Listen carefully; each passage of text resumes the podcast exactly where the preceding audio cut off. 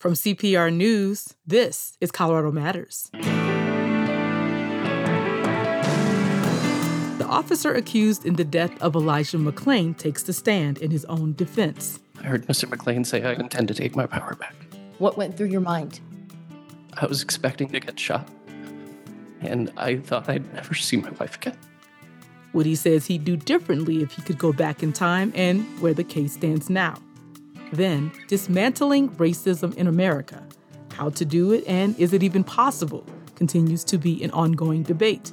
Today, we speak with the co authors of a New York Times bestseller and documentary who say the solution lies squarely with white women.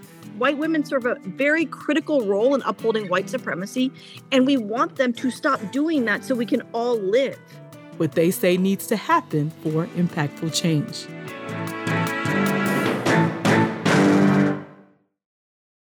When your car needs too many expensive fixes, donate it to CPR. It's super simple. We'll even get it picked up at your convenience. The proceeds support CPR, the service you turn to for fact based news and new and timeless music. Let your old car make great radio happen. Call 866 415 0005. That's 866 415 0005. Or get started at cpr.org slash support. This is Colorado Matters from CPR News and KRCC. I'm Chandra Thomas Whitfield. Nathan Woodyard, the Aurora police officer who is on trial for his role in the death of Elijah McClain, took the stand Wednesday in his own defense. He's facing felony charges of reckless manslaughter and criminally negligent homicide. It was the first time we've heard from any of the five first responders charged in McClain's death. CPR Justice reporter Allison Sherry was in the courthouse for the testimony. She joins me now with an update. Hi, Allison. Hi, Chandra. Allison, was it a surprise that Woodyard took the stand? It was a surprise. You know, it's really rare. Almost never do people testify in their own trials. But I think in this case, his, defer- his defense attorneys thought his story was compelling enough that the jury should hear it. What did you learn from the officer's testimony?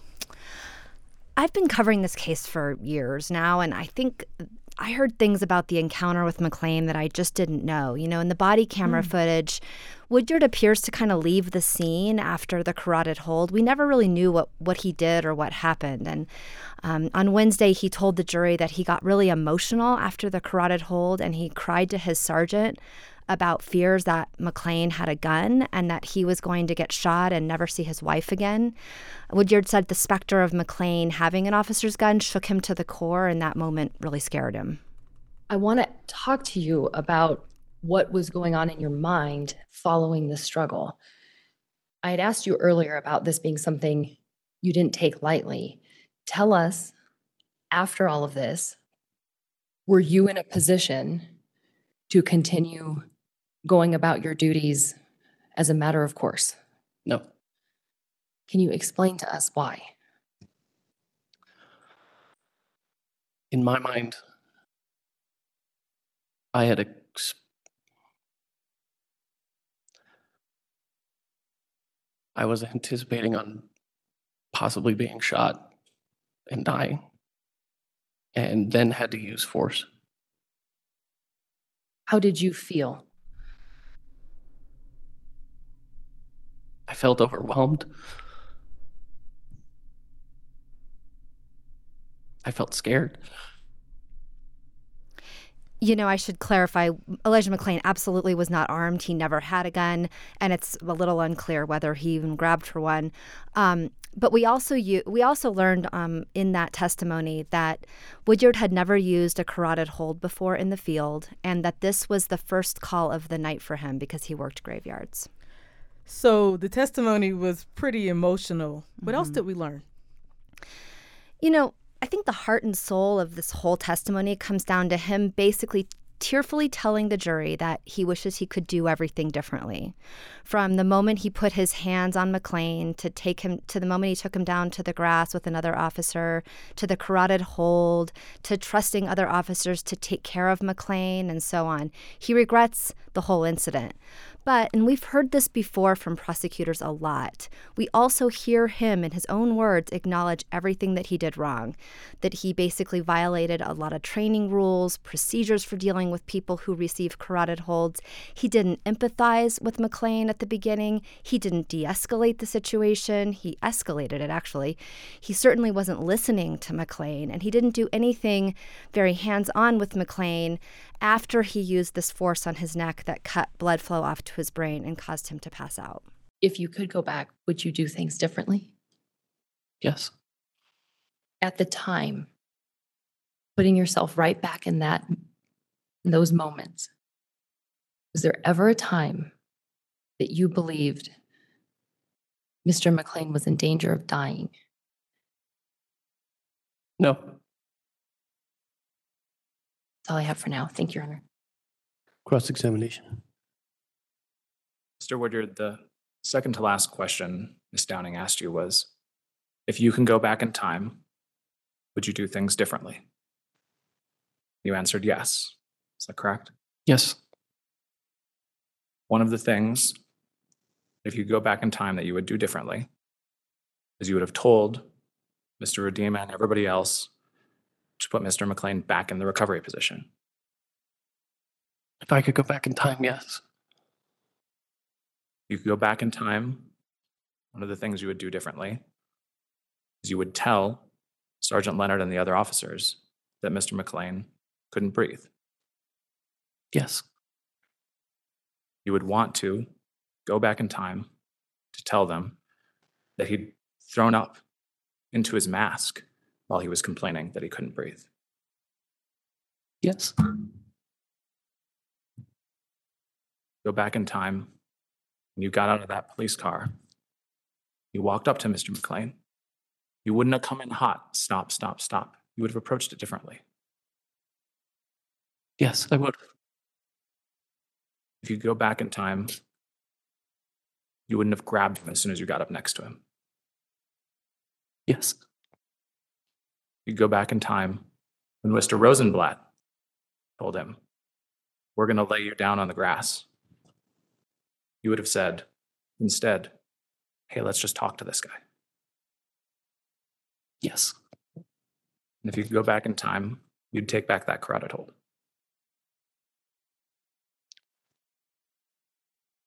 Yes.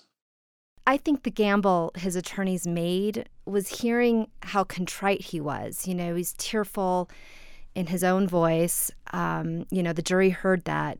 But they also heard that, you know, he was under oath acknowledging everything he did wrong. So there's sort of a balance, you know, there, there may be a good and a bad on that. Any new details about Officer Woodyard's role in what happened that night? There were. We've heard a lot about McClain repeatedly saying he couldn't breathe six or seven times in the encounter. But Woodyard said he was the officer who actually removed McClain's face mask on the scene. And he thought by removing that he'd fixed the medical emergency. I looked at him and he still had his mask on. Um, so I took it off. Tell us how you did that. I grabbed it just from the top of his head, removed it, and just threw it into the grass Why did you do that? because he said he was having difficulty breathing. I thought the mask would, at best, be uncomfortable, but at worst, be the cause of him not breathing. Was taking off the mask in an effort, was- was that in response to him saying, I can't breathe, or what was going through your mind? Yes. I had just been in the same struggle and I was out of breath. Um, so, yes, I thought the mask was Im- impeding his ability to breathe, and that's the main reason I took it off. Woodyard said after he did that, you know, McClain started talking in full sentences again, and he, he figured he was safe. So the defense is arguing Woodyard had followed police protocol for dealing with someone who had been put in a carotid hold or someone who said they can't breathe. Yeah, basically. You know, they're not definitely they're definitely not saying he did everything the way he should have, but I think the defense attorneys are noting that Woodyard was not recklessly negligent, that he gave McClain a carotid hold, which was approved use of force at the time because he was fearful that he had tried to grab a gun. And then he tried to do some minimum stuff to make sure McClain was okay, including putting him in the recovery position and removing that mask. When you walked away, what were you thinking about the condition of Mr. McClain? When I walked away, I thought that he was in the recovery position. There were officers with him. I thought he was safe. Did you trust other officers would take care of him? I did. Did they? No. I know that now. I do want to note that whether, you know, and I think I said this earlier, but whether McClain really reached for that gun is still unclear and it's kind of doubted at this point, actually. And even Woodyard's attorneys aren't necessarily saying that happened at the time. But in policing, it's often about what officers know at the time of the incident. And I think Woodyard is saying he didn't know anything except that he heard Roedema allege the gun grab and that's why he acted. What else did the prosecutor's arguments include? Again, you know, the prosecutors are hewing pretty close to this reckless negligence piece. The multiple mistakes Woodyard made at the beginning, escalating a scene he wouldn't have needed to escalate, not reporting McClain's complaints that he couldn't breathe to the paramedics, not following his training and watching for asphyxia and checking someone's pulse, etc. They really underscored all the mistakes, the negligence in not doing what he's supposed to do, even if Woodyard's contrite about it now. What struck you the most from what Woodyard said? Well, I've been covering law enforcement for years now. It's really rare for them to so publicly say they wish they could sort of take back the whole scene if they could, you know, from the moment mm. he hmm. went hands on to the carotid hold. He just kind of said he regretted it all. How did the jury react to the officer's testimony? Oh, the jury was so interesting to be in that room. You know, they were really rapt. They were a lot of them were scribbling down every single thing in a notebook that they could. It kind of almost looked like they were watching a tennis match because their heads were moving from Woodyard, who was weeping on the stand, to the attorneys um, looking them. You know, their heads were just moving back and forth and back and forth. They were very, very into it. What's next in this trial?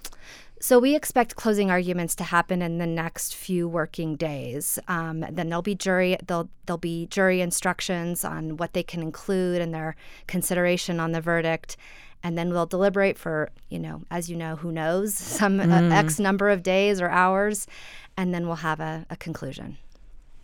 Allison, thank you. You're welcome. CPR Justice reporter Allison Sherry reporting on Aurora police officer Nathan Woodyard's testimony yesterday.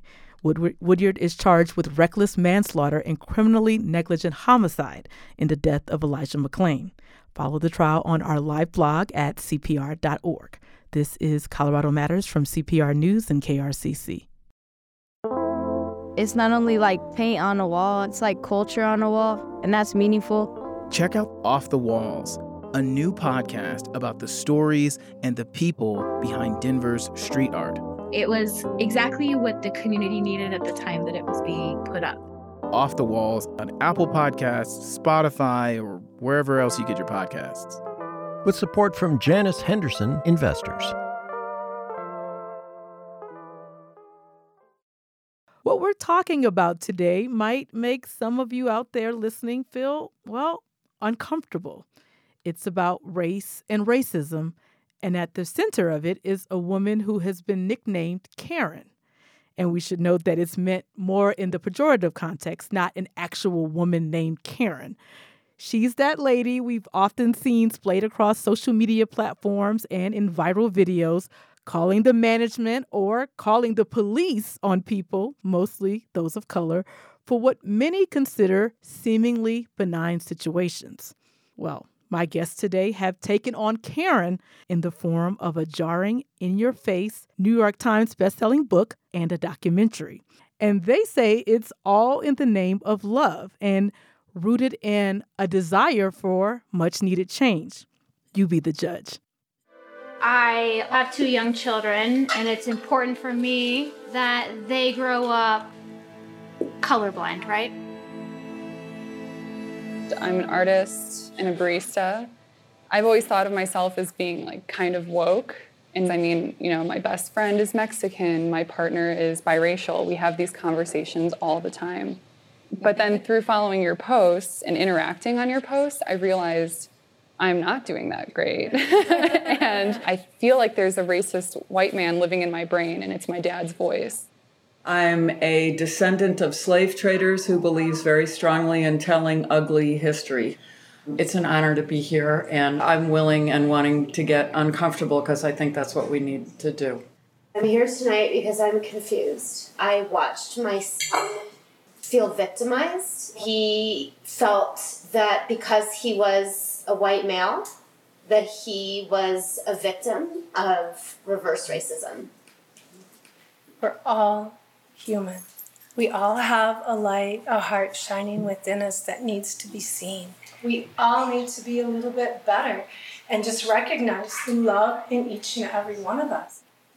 Every single dinner, without fail, we've got like the woke wars. And so it really is this like being wedded to how not racist you are, but it's a start. It's a start, and you've got to start somewhere. Joining me now is Regina Jackson, a black woman, and Saira Rao, an Indian American woman. They are co authors, co stars, and it all started with them co founding an event called Race to Dinner. Thank you both for joining us on Colorado Matters. Thank you for having me. Thanks. Well, there's your New York Times bestselling book, white women everything you already know about your own racism and how to do better. And I recently watched your documentary, Deconstructing Karen. Deconstructing Karen is dismantling your own white supremacy. And deconstructing that for me was actually like removing the toxin from my body where I could start acknowledging all of the poison that I'd been swallowing and believing. It's deprogramming yourself. The only way I can say this is I feel like I had to break myself and shatter into so many pieces, and I'm slowly putting myself together. It has made me have to unlearn everything it is deconstructing all that has been caused to me and all the harm that I have caused. There's a lot to unpack there. But first, we should start by explaining that the film actually centers around an event you two created, again called Race to Dinner. Tell us about it. Well, we started in 2019. Saira ran against a long term Democrat for Congress, and her whole campaign was around anti racism. This went on for a while, and Saira would, because she was courting votes, entertain white women whenever she spoke. They all wanted to talk to her, you know, one on one. And what they wanted to say is not me. I'm not racist. Well, I had an ex white friend in the neighborhood who basically said, I'm done with Saira. She hates white people. But if you can get her to go to lunch with me and you would do that, that'd be great. I went to Cyrus. She said, I'm not doing this anymore. And these white women aren't going to vote for me anyway. She said, but if your friend wants to host a dinner, invite her white lady friends and you do it with me, we can do that. So, yeah, that's what we did. And it was a full white woman Broadway musical, replete with crying, arms folded, some laps around the table. And afterwards, I posted about it on Facebook. You know, shame on them the first 1,200 times, shame on me every time thereafter for even doing this. And the Facebook post went viral, and it was all the white ladies raising their hand pick me, pick me. I want to do a dinner. I want to do a dinner. And Regina and I were like, you know what? If we're educating white women anyway for free, we might as well start a business and charge folks uh, you would be led to believe that we're like living on yachts right now and flying private planes based on how the media has has portrayed us in terms of charging them. But we uh, started something called Race to Dinner. Hmm. Now, speaking of media, your work has been featured just about everywhere Newsweek, Time, Fox News, The Today Show, in The Guardian, even on Dr. Phil. So you decided to make the dinners an event where you invite a group of white women to sit down over a very upscale dinner and talk about race and privilege. Actually, the white women are self selecting. So, the way we have it set up, a white woman host or a couple of them, hostesses, contact us and say, I want to do a dinner. So, they self select and they come to us and we agree to do it. And the only rule we have around our dinner table is no crying, no white tears. Mm. That's an important distinction because there's this notion that somehow we're like drugging these women and flogging them and, and dragging them into this room to have these conversations. I mean, this is a, they find us, they book us. And to be honest with you, we have more people now who want to do them that we have capacity to do and they're not always upscale. So the the women you know book it and then they can do whatever they want. Sometimes it's pizza sometimes it's potluck mm. you know sometimes it is fancy but it's whatever they want to do and we just show up. So the concept is basically breaking bread and talking about this topic and you all were doing these dinners all over the country and then you were approached by a filmmaker about filming one of the dinners for a documentary and the end result is this film deconstructing karen and I must say, the dinner table discussion was pretty intense. And here's how the Apple TV description puts it In this documentary feature film, nice white women attend the wildest dinner party of their lives. The main course is a radically honest conversation on racism, and there is some emphasis on the word nice. Saira, can you explain that? Sure. I mean, white women desperate need to be nice is killing all of us. And what does that mean? What does nice mean? It means being um, fake. It means being phony. It means um, not speaking out of turn, not interrupting things. And ultimately, it means upholding oppression when it happens. What does that look like? It looks like your racist friend calling something ghetto or making a terrorist joke about a Muslim person or a Muslim presenting person, making a joke about lazy Mexican folks. You know, we hear all the time about how racist Uncle Bob is at Thanksgiving. And what do they do in the face of this? They're quiet. They are quiet. And there's an old saying from Nazi Germany that if there's one Nazi at the table and 10 people sitting quietly with that Nazi, there are 11 Nazis sitting at the table. So that is what white nice looks like. It's not speaking up in the face of oppression. Now, what do you say to people who feel that is a sweeping generalization and that you are essentially picking on white women? We non white folks are always on the receiving end of sweeping generalization. Asian Americans. Do you know how many countries are in Asia? Black Americans, African Americans. How about other sweeping generalization? Muslim bans, Chinese Exclusion Act, chattel slavery, genocide of indigenous people. Whiteness relies on dehumanizing us and creating monoliths among us. And I think it's amazing. Nothing makes white people matter when we talk about white people as a monolith. And by the way, in this system, all white people are racist. And the folks who get the maddest about that are the ones who are the most wedded to their racism. We've got plenty of white folks who are ready and willing to roll up their sleeves and deconstruct this. Why? Because they have some analysis and they understand it is killing them too. They understand that racism and white supremacy is bad for them too. And instead of crying about being called white people, they're like, let us deconstruct this and let us all get well together. So, in the beginning of your film, we hear a mix of statements from both of you, such as people are so unwilling to have the conversation and that you can't change what you don't acknowledge. And Regina, you say, quote, white women, you have to get on board for humanity to have any hope. Why do you say that? And again, why such laser focus on white women? What do you want white women to do?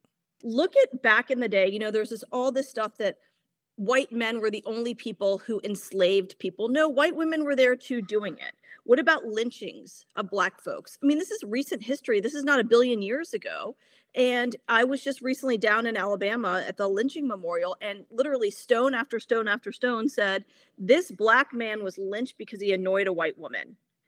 This black family, children, was lynched because they walked too close behind a white woman. White woman, white woman, white woman. Look at Emmett Till. Look at Amy Cooper and Christian Cooper in Central Park. I mean, it's it's still today white women serve a very critical role in upholding white supremacy, and we want them to stop doing that so we can all live. That's it. Is like if they can stop doing that, the whole jig is up. White supremacy culture, the system of white supremacy cannot continue if white women don't uphold it. The bottom line is liberation for everyone. We want all of us to be free. We want LBGTQ people to be free. You know, what is it to me if someone is living their life and not hurting me? Why would I care about that? So we want liberation for everyone.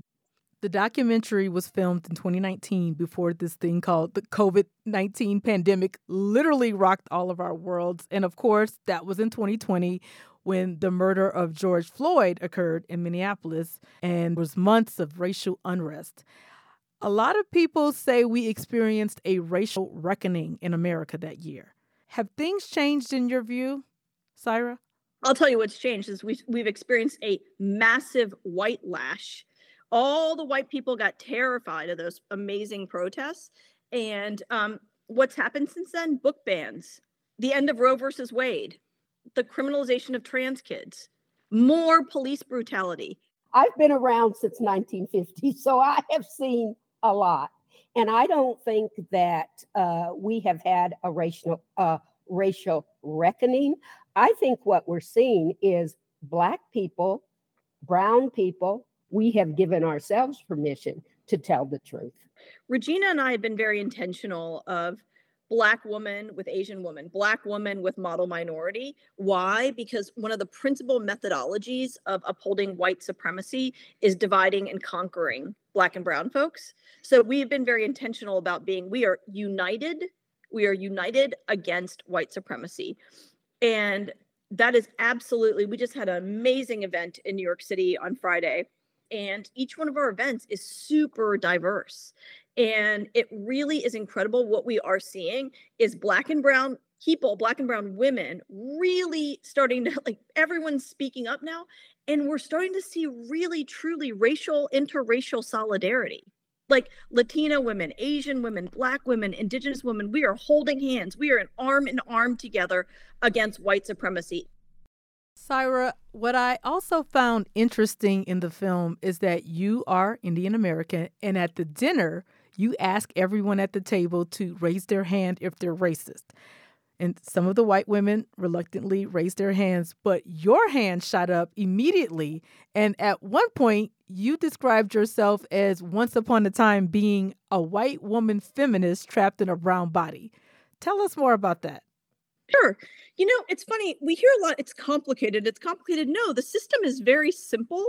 The way you feel about having to end your complicity in the system might be complicated, but the system is very simple. And what is it?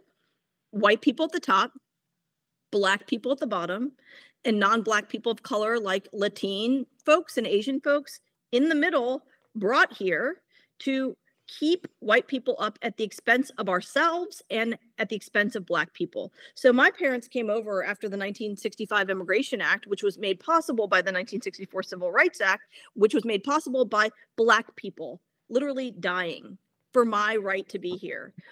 And white supremacy culture is is beamed all around the world because of our media so when my parents came here they knew they i was i was forced to assimilate. I was absolutely not forced to assimilate to black culture. I was forced to assimilate to white culture which meant being anti-black being anti-black and hating myself as well. And so this has been not only this journey has forced me to reckon with my own anti-blackness that has been baked into my own dna in all of our dna so we all need to have this reckoning and this dismantling within ourselves. Am I cured? Of course not. This is going to be a lifelong journey of mine. And I'm committed to it because I am starting to feel liberate. I, I am. Like Regina says often, you're going to lose friends, you're going to lose family, you're going to lose jobs.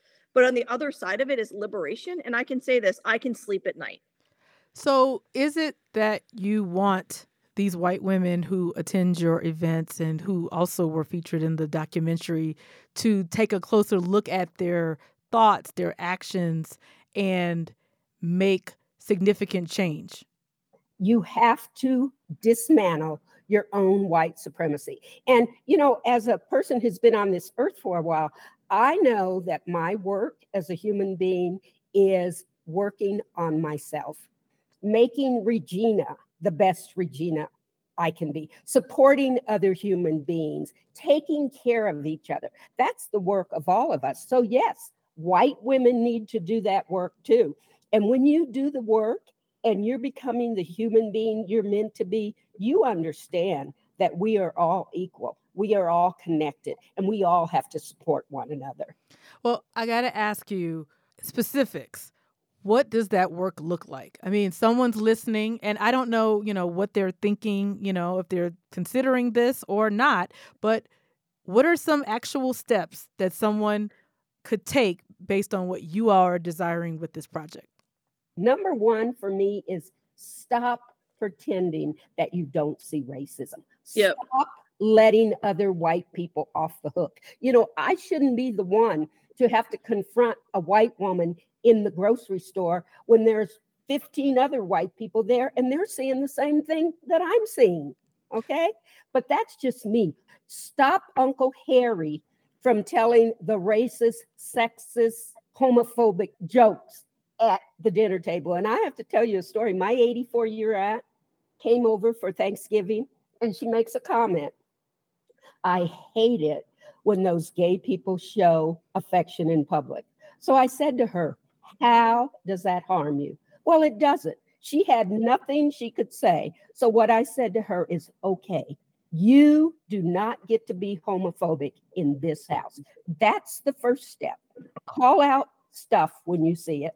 Yeah, and and and there's a reason we have a subtitle to our book. It's white women and here's the, the the critical piece everything you already know about your own racism and how to do better.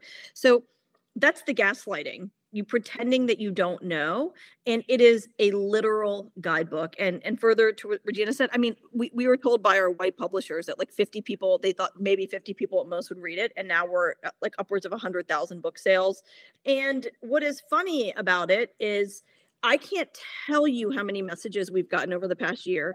Where uh, like read the book it is really 101 and our white editor when we were sending in chapters we were like she was like dumb it down dumb it down dumb it down. And which we did it's really distilled to its essence which i think it's why it's so popular but nevertheless some women will email and be like so what do i do next? And here's part of the damsel in distress culture of being a white woman is you're so used to being saved and having people tell you what to do and this work requires you to actually kind of find your own way. Like we've literally written the guidebook, read the book. Every white woman who is curious, read the book. And and the truth is is you're going to have to kind of figure it out for yourself. That is what inner work is is mm. is figuring some stuff out for yourself. Where do we go from here? You read the book, you watch the documentary, what's next? You start doing the work. You start, and you know, once you start using your voice, it becomes easier. I'm just one of mm-hmm. those people. If I see something out and about and, you know, it doesn't look right to me, I say something. Once you start speaking up, it becomes easier to speak up. And it doesn't, you don't have to offend people. Um, you just say, hey, you know, I'm not okay with this. I saw a woman in Whole Foods sticking her head in the bin and eating. I was like, you know, that is really bad. And she said, Well, I just touched, just ate the one I took. I said, What if everybody did that? That's how simple it is. Yeah. And, and, you know, there's very basic things like chapter one of our book is white women perfectionism. And I think we say something to the effect of if white womanhood is a house, white woman perfectionism is its foundation. And so there's really basic things about white women like being so mean to themselves and being mean to each other. I mean, that's really what it is. White women need to start loving themselves and loving each other and then we can talk about the rest of it. This book is about that. Is like figure out how things that you just think are like, "Oh my, I have to have my house the exact right way and my kids have to be the exact right way and I've got to weigh negative 0 pounds and how that is all part of white supremacy culture. The style in the film is clearly very brash, in your face. And are you concerned at all about alienating potential allies in this work? If there's a bunch of different ways to say absolutely not, that would be my answer. and what we're finding is the ex- exact opposite. Yeah. You know, we've been around the world and we're entertaining other offers to come around to different countries to do this work. So obviously, people are seeing a need and people are wanting to work with us to make changes. Is there hope? Do you have hope that this can change? I do. You know, I'm a very optimistic person. Um, every day when I talk to people who are doing the work, it enlightens me. We and wouldn't it, be doing this. We wouldn't be sitting here talking to you if we didn't have hope. Well, this weekend, Regina, you will be at a fundraiser for a Denver based advocacy organization that supports Black women called Sister to Sister. Can you tell us about what's happening this weekend?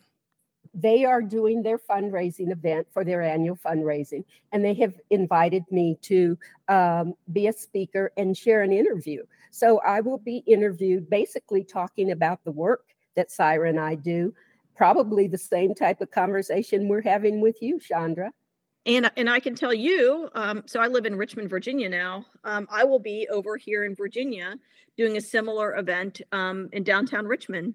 So we have we are all over the place. We're doing live events. We're doing Zoom events. You know, we're getting the word out, and people are responding. So yeah, we do, I have hope. We have hope.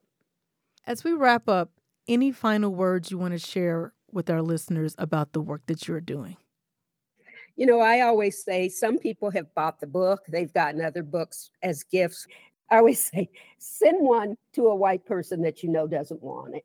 I would say the sooner you wake up and realize that white supremacy and racism is killing you too, the sooner you'll be able to dismantle it and we can all live and humanity can remain on this earth.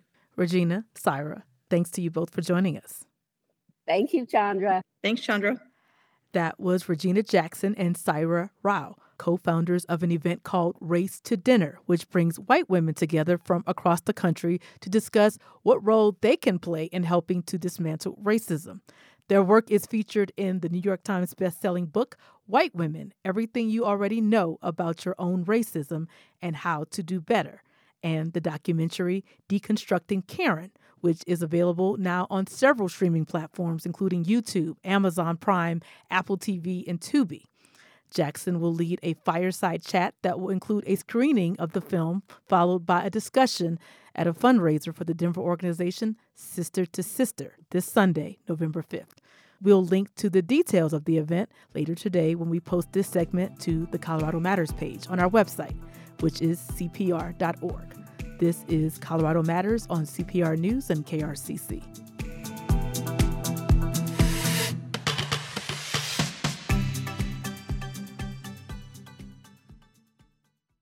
When it comes to elections, an off year doesn't mean Colorado voters get to take the year off. Ballots for the fall election are out, and CPR.org is your place for answers to your questions about voting, election security, and this year's two statewide questions. That's all at CPR.org. If you live in Denver, Denverite.com has you covered for local elections, and there's a voter guide for Southern Colorado at KRCC.org. Happy voting! Ski season has officially started in Colorado. The first resort opened Sunday, and on the very first lift of the morning were two friends who've made getting that first chair of the season their mission for more than 30 years. CPR's Stina Sieg brings us the story. It's opening day at Arapahoe Basin, and despite the pelting snow, there is a long line of skiers and boarders eager to ride their first chairlift of winter. Five, four, three, two, one. And on that very first chair, two snowboarders who've been here with sleeping bags and hand warmers to guard their spot around the clock for two days. My name is Nate Dog, D O G G G G. My name is Trailer Tom. Real names Nate Nadler and Tom Miller, who live nearby. Nadler owns a hot tub servicing business, and Miller's a financial consultant, but they're better known as the kings of first chair. A few days in line is always well worth the wait. On the cold night before opening day, Nadler shows off his favorite sleeping spot, directly underneath the Black Mountain Express chairlift. I'll scoot the snow out and just sleep right on the ground. They've been getting first chair since he was 14 and Miller was 15, inspired by an old man who used to always get first chair at Loveland Ski Area. And they've perfected their approach. Miller says that includes limiting how much they eat and drink. People that have been out here with us for hours and hours, they missed that spot in line because they took that last bathroom trip. So we cannot afford to let that happen. So definitely no coffee. In their decades of being first to hit Colorado's slopes, there have been some close calls, like that year Nadler was waiting at one ski area for a whole day and then saw a stomach dropping social media blast from another resort. Oh my gosh, they're opening in one hour. I need to get there. I need that first chair. So I jump in my vehicle, start heading up the highway, and I'm like, holy crap, Oli, I left my snowboard at the other chairlift. He screeched his old Jeep around and somehow made it back before the lift started spinning. And sure enough, there was one person waiting in line already. But it's a four person chair, still got that first chair. But gosh darn it, we were scared for it. We were scared. And the anxiety actually starts at the beginning of every winter. Wilson says for weeks they're carefully checking the forecast, driving by ski areas to look at snow levels, listening to gossip, gathering any clues they can about which resort's opening first, so they can be there first. It's that burning desire. If you have something in your life that you are so inspired to do that'll bring a tear to your eye, that's what this is for us. Sunday was Trailer Tom and Nate Dogg's 31st first chair. Sitting next to friends they call their first chair family, they pause for pictures before bursting through a giant banner marking the start of a brand new season.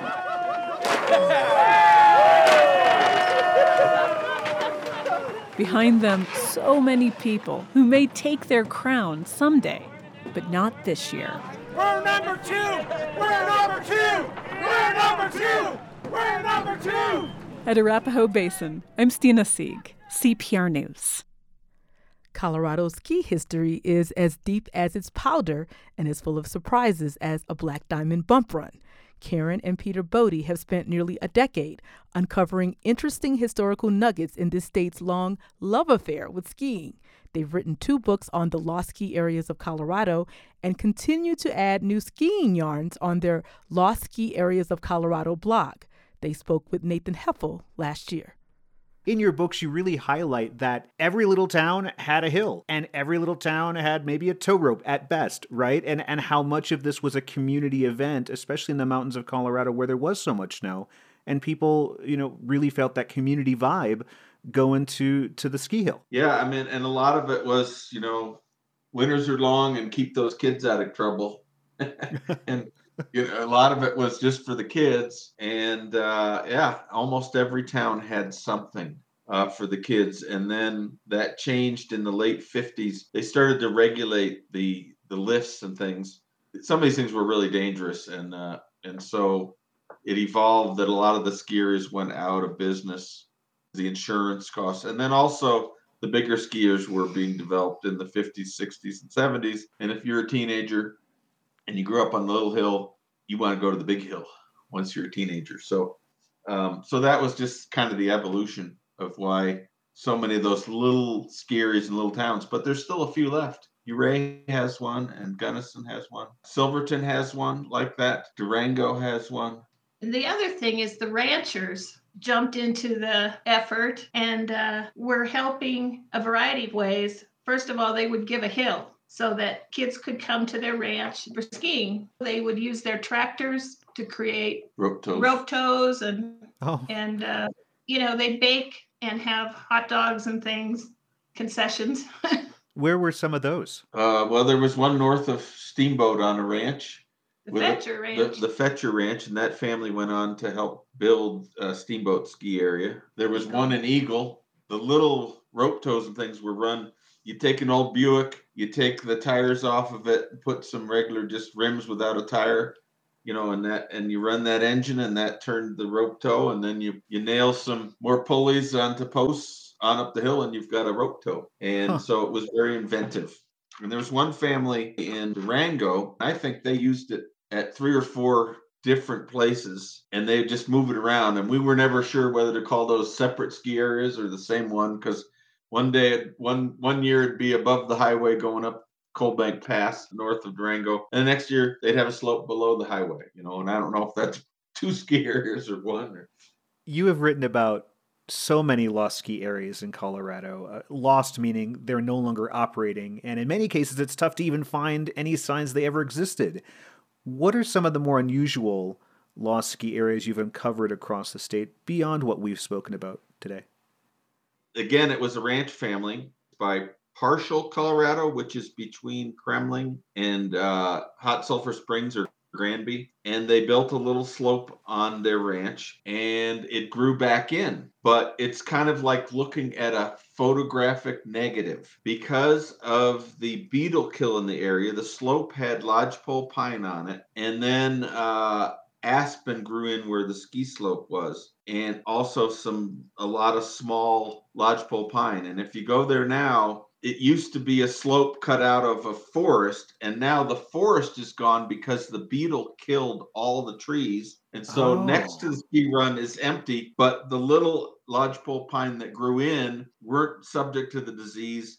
And so that's the ski run is where the trees are now. Just the opposite of what you'd expect Caryn, I mean, are some of these hunting trips are they are they adventures for you? Finding these places, hunting these forests to find places that don't exist anymore. It was really an adventure. We love Colorado, discovering hills and areas where you never thought they would be. And one of them that we found near Greeley, Colorado, of all places, was called Shark Tooth. And they named it that because they found shark's teeth as they built it. Now, this Whoa. was a, an area that opened in 1971 with the logo of a shark wearing a ski hat and sunglasses. And it happened because the mayor, Mayor Perchlik, decided he would make a hill for the local kids. A lot of them couldn't go to the mountains. So he uh, he created this hill. And it had a vertical of they claimed 120 feet i think it was closer to 100 but um, yeah we've met people that skied there What's it like when you come upon a defunct resort? I mean, what's the feeling you get? I mean, you've been doing this for so long. Uh, Would you still call this a hobby or, or has it become something more? What's that feeling when you say, oh, there it is. I found it. It's right over there. Well, it's a thrill. We just, you know, we go hiking around. We try not to trespass, but uh, sometimes we wander a little bit. and uh, we're looking for any sign we can find. I'm thinking of Indian Mountain um, in South Park, and we were walking the, the hill and uh, couldn't find anything. And I turned around, and there was a bench made out of snowboards with an Indian Mountain logo on it. And I said, Oh, there really was a ski area here.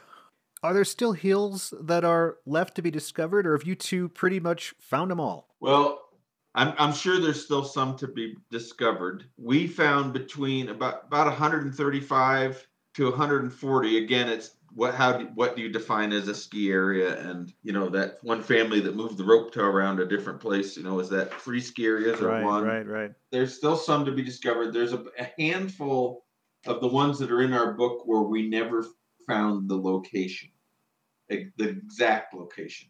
But um, the the thing that I think with our books is we've preserved this history because some of the people that we talked to, I I talked to a man in the San Luis Valley who was 104, had still skied that year, but I I suspect he's probably passed away by now. Well, I really appreciate you two taking the time to speak with me. It's such a fascinating history of these small little ski hills and things like that in Colorado. Thanks for joining us. Thank you. Caryn and Peter Boddie of Littleton have written two books on lost ski areas in Colorado, and they've continued delving into the state's ski, ski history because they're hooked on the topic. They spoke with Nathan Heffel last year.